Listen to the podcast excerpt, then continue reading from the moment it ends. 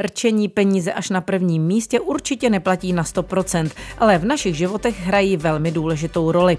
Ekonomika a peníze hýbou světem od jak živa a proto není vůbec od věcí jim dobře porozumět. S tím vám teď pomohou ekonomové Michal Skořepa a Nadia Bělovská. Inspirativní poslech. Ekonomické jednohubky.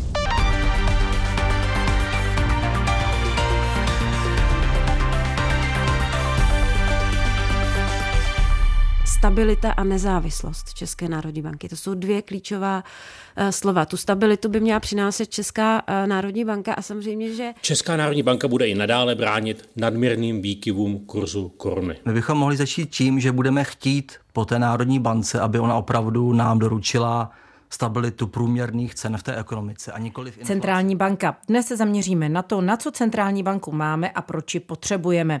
Řekneme také, jaké má hlavní úkoly a proč bychom se bez ní v moderní ekonomice neobešli.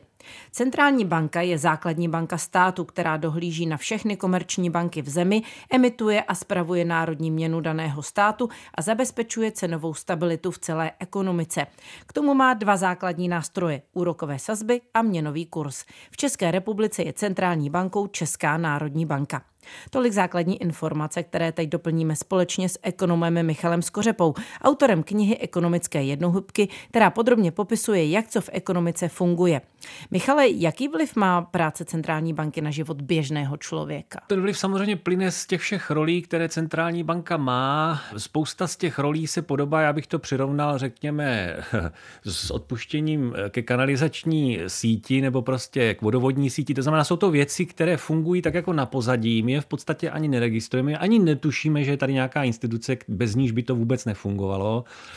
Taky se třeba někdo musí starat prostě o kvalitu bankovek, aby byl spolech na to, že to, čím platíme, prostě má jakž takž nějakou hodnotu, že celý ten systém rozumně funguje, že prostě naše banka nepadne hned zítra. Jsou to věci, které jsou nesmírně důležité pro tu ekonomiku, nesmírně důležité pro každého z nás, ale musí být v pozadí někdo, kdo se o to stará. Já už jsem zmínila ty základní úkoly, které každá centrální banka v zemi má. Někdy se ale mohou maličko konkurovat. Někdy mohou třeba úrokové sazby na trhu změnit kurz národní měny a zbrzdit ekonomický růst, nebo zase naopak. Co je v takové situaci tím úplně nejdůležitějším cílem centrální banky? Je to cenová stabilita, je to stabilita měnového kurzu nebo celého bankovního systému? Já si nemyslím, že by bylo možno jednu z těch věcí označit jako tu hlavní, která dokud není dosažena tak všechno ostatní jde stranou. To je tak trošku výzva pro každého centrálního bankéře. Je to tanec mezi vejci. Za normálních okolností ani tolik ne, protože za normálních okolností, pokud ekonomika jakž takž funguje normálně, tak všechny ty věci vlastně jsou blízko normálu. Tu a tam vznikne nějaký problém drobnější.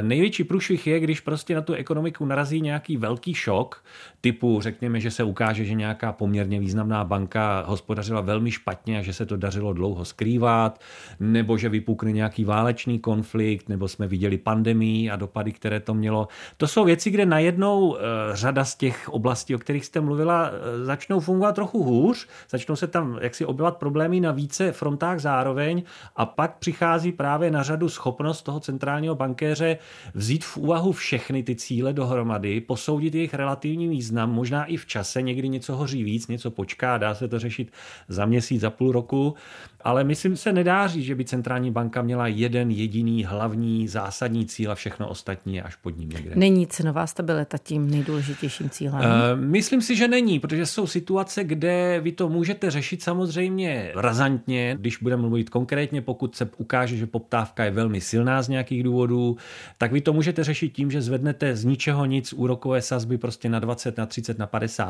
to není problém, ale ten šok by byl tak velký eh, pro celý finanční sektor a pro tu ekonomiku jako celek, že by to mohlo způsobit eh, otřesy, které by nakonec mohly být horší než ten problém s inflací, který zrovna řešíte.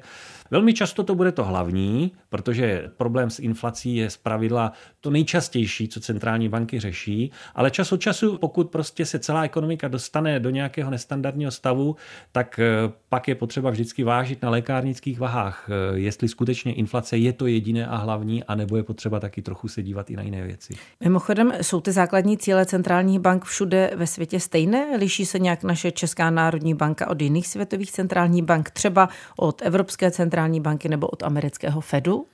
Co se týče cíle pro inflaci, tam ten rozdíl v rámci rozvinutého světa je minimální. Tam ČNB vůbec jaksi nevyčnívá nějak, naopak je velmi bezpečně uvnitř toho pelotonu v úvozovkách.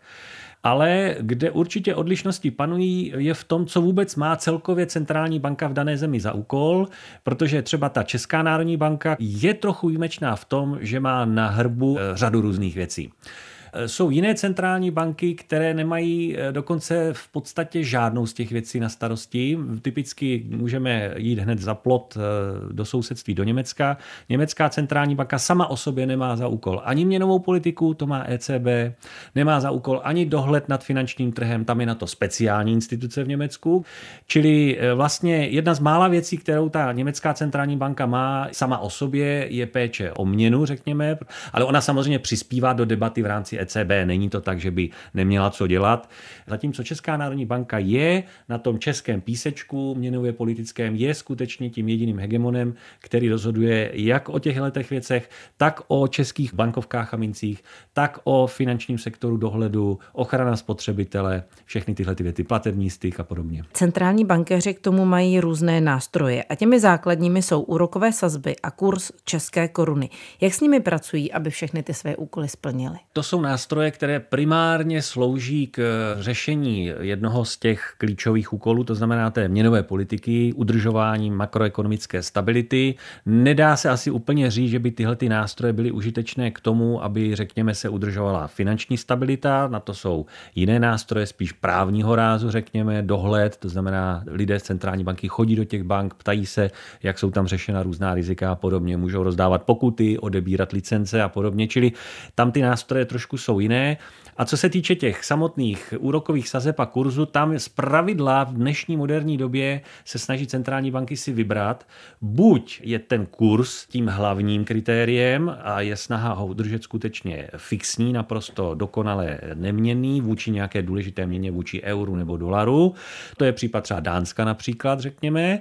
Česká národní banka je řízená eh, tím druhým základním možným způsobem a to sice skrze úrokové sazby a v tom případě ten kurz je obvykle jakoby na sajtkáře v úzovkách na té vedlejší sedačce, že vlastně jeho úroveň obvykle závisí na tom, co centrální banka udělá s úrokovými sazbami. Čas od času se snaží centrální banka sahat na obě ty věci, to znamená i s tím kurzem nějakým způsobem manipulovat za nějakých výjimečných okolností, ale co se týče toho základního režimu, ve kterém je Česká národní banka, ale třeba i ECB, centrální banka ve Spojených státech a podobně, tak ten základní režim je, že prvotní je úroková sazba, nastavení úrokových sazeb a všechny ostatní veličiny v ekonomice, včetně kurzu, už potom se přizpůsobují nastavení úrokových sazeb. Centrální banka má ještě jeden důležitý úkol a totiž dohlížení na činnost celého finančního sektoru, kontroluje také činnost bank. Jak velkou pojistku nám všem dává, že se náš finanční sektor zkrátka nezhroutí? Dohled nad finančním sektorem je otázka, která se vyne, dá se říct, dějinami lidstva už stovky let. Od té chvíle, kdy vůbec nějaký finanční sektor se začal rodit, tak od té chvíle neustále se potýkáme s otázkou, jak přesně to udělat, aby nedocházelo k podvodům, aby nedocházelo třeba i k omylům eh, ze strany těch, kteří se o naše peníze starají. Tahle ta debata je dlouhá a nesmírně složitá. Rozdalo se za to už celá řada Nobelových cen, za to, abychom trošku pochopili, jak ty věci fungují, měly by fungovat, na co si dát pozor, ale ta debata pořád ještě není ukončená. Nelze nikdy vyloučit, že v daném finančním sektoru, byť by byl sebe lépe řízen a dohlížen, tak prostě se nedá vyloučit určité pochybení, ať už záměrné nebo nezáměrné ze strany nějakého hráče v rámci toho celého finančního složitého moderního systému. Nicméně Česká, řekl bych, Národní banka se trošku výjímá v této oblasti v tom, že je skutečně relativně hodně konzervativní, hodně přísná v některých oblastech toho dohlížení. A výsledkem toho a také důsledkem toho, že český finanční systém je relativně jednoduchý a nepouští se do některých složitých operací, to spíš se děje v těch velkých finančních centrech, tak výsledkem toho je, že český finanční systém a bankovní zejména dlouhodobě patří k těm nejstabilnějším, k těm, kde těch problémů je nejmíň, Eh, když si vzpomeneme na finanční krizi kolem roku 2009, řekněme, tak eh, česká ekonomika vlastně patřila k několika málo ekonomikám v rámci Evropské unie, kde nebylo potřeba dát ani korunu na záchranu bank. My jsme si samozřejmě svoje užili v 90. letech, to je pravda, to byla divoká doba z hlediska bankovnictví, ale tam jsme právě, bych řekl, docela hodně poučili. A dneska myslím si já, že ČNB v mezinárodním srovnání patří k těm opatrnějším a tím pádem i český bankovní systém patří k těm stabilnějším. Posloucháte Ekonomické jednohubky s Naďou Bělovskou a Michalem Skořepou. Rozumět jazyku ekonomiky vás naučí každý víkend na Plusu a také v aplikaci Můj rozhlas a dalších podcastových aplikacích. Českou národní banku řídí sedmičlená bankovní rada. Jejími členy jsou guvernér České národní banky, dva viceguvernéři a další čtyři členové bankovní rady. Všechny členy bankovní rady jmenuje na dobu šesti let prezident republiky. Nepotřebuje k tomu souhlas jakéhokoliv dalšího orgánu nebo osoby. Prezident také může člena bankovní rady odvolat, ale jen za podmínky, že by přestal splňovat zákonné podmínky výkonu funkce nebo se dopustil vážné chyby. Pane Skořepo, je ten systém nastaven dobře? Je prezident skutečně tou nejlepší osobou k tomu, aby dokázal vybrat ty nejlepší ekonomické odborníky, tak aby naše centrální banka skutečně fungovala tak, jak má? Co se týče mezinárodního srovnání, tak si myslím, že Česká národní banka dlouhodobě patří k bankám, které podávají velmi slušné výkony po všech těch různých stránkách, které se dají srovnávat, které se dají sledovat. Čili z hlediska jaksi zkušenosti, skutečné životní zkušenosti s tím, jak ten proces probíhá, tak se zdá, že to žádné zásadní problémy nepřináší. Nicméně eh, do budoucna prostě se určitě potíže eh, vyloučit nedají a z tohle pohledu asi je pravda, že ten český systém, který je skutečně založen vlastně na názoru jediného člověka v extrému, on si samozřejmě může pozvat různé poradce k tomu, aby vybral správné lidi do bankovní rady, ale nakonec prostě je to vždycky na tom prezidentovi, tak tenhle ten systém je jednak je dost výjimečný, takhle to moc ve světě nefunguje, většinou musí být víc lidí na to, aby bylo schválena určitá nominace. A asi principiálně za to není úplně v pořádku. Myslím si, že by bylo lepší, aby ta pravomoc pro jmenování byla nějakým způsobem trošku víc rozprostřena. Guvernér i členové bankovní rady by měli být nezávislí ekonomičtí experti. Dá se ale jejich politická nezávislost v tom našem systému zajistit? No, nedá, nedá, protože vždycky je samozřejmě někdo musí jmenovat a ten někdo bude vždycky mít nějaký konkrétní názor na nejrůznější věci.